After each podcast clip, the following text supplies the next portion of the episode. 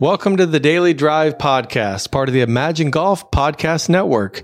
Enjoy listening to a previous series inside the Imagine Golf app, where each week we feature seven concepts from a best selling book or a top mind in the game. Here is our founder and the voice of Imagine Golf, Malcolm Scoville.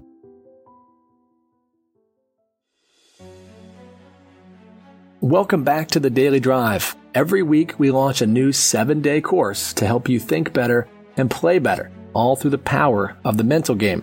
This week, we have exclusive access to Rick Sessinghaus. Rick is one of our favorite coaches. We hope you enjoy it. Over to you, Rick. So I'm asked all the time is there one perfect behavioral or personality style that plays the best golf? And my answer is there are dozens of personalities that have led to major championship winners.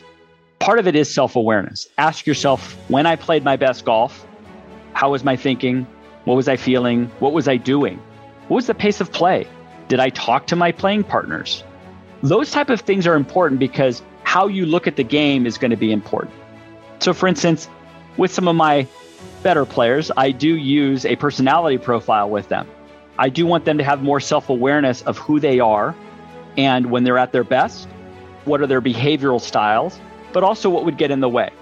So for instance, if we look at let's say four players on the PGA Tour right now, these four will have completely different personalities. Brooks Koepka, he's very goal driven, plays quickly. Rory McIlroy has a bounce in his step. He plays quickly also, but you know, he's a different personality, a little bit more people friendly, right? Collin Morikawa, he's steady, okay, calm. Bryson DeChambeau, very analytical, slow player, right? Now, I could go into each one of those in more detail, but you'll get the idea that those are four world class players who are all completely different personality styles. Everyone can play great golf. But understand, though, is there are going to be certain situations that would create stress. Sometimes it's the Bryson DeChambeaus of the world who love to take enough time, gather information, make a perfect decision. But if they're put on the clock and they're told, you have to play faster. That could get in the way of them feeling comfortable.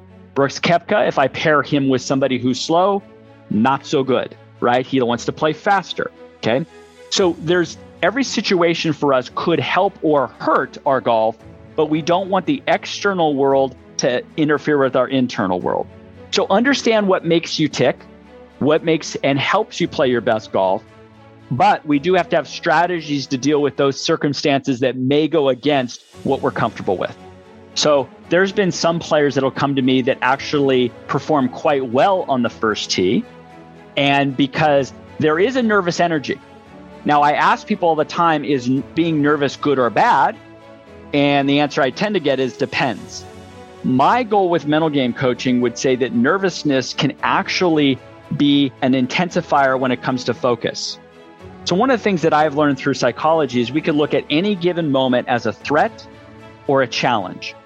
Those that take it on as a threat, unfortunately, will create a stress response. They're going to fight it. They don't want any part of it. Oh my gosh, let's just get it over with.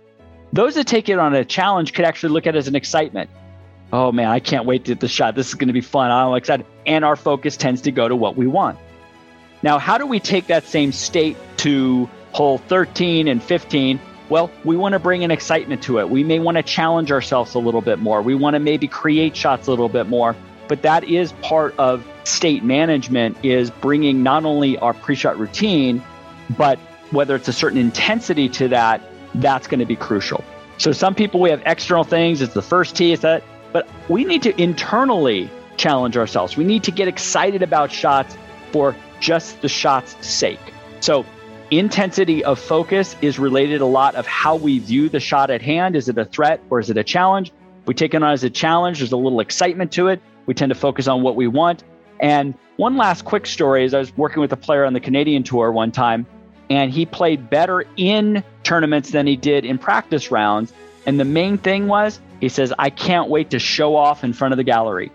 He looked forward to what most people would say is a, oh my gosh, I don't want to look bad to, man, I can't wait to show off. So why don't we all start showing off on the first tee all the way through the 18th hole? That's all for today. Until next time, keep imagining what's possible. Thank you so much for listening to some of my tips about the mental game. To learn more about myself, Rick Sessinghaus, please visit www.flowcode.golf to learn more about some of my strategies and philosophies in my online community with Flowcode Golf Academy. Thanks again and play in the flow. Hey, everybody, it's Malcolm again and the team at Imagine Golf. Quick favor to ask Is there anybody you know that would appreciate being coached by Rick Sessinghaus, coach to the number two player in the world, Collin Morikawa? If so, just tap here to share, hit that little button, and send this lesson to them. We thank you for spreading the good knowledge and tips inside Imagine Golf and also helping to grow the mental game. We'll see you right back here tomorrow.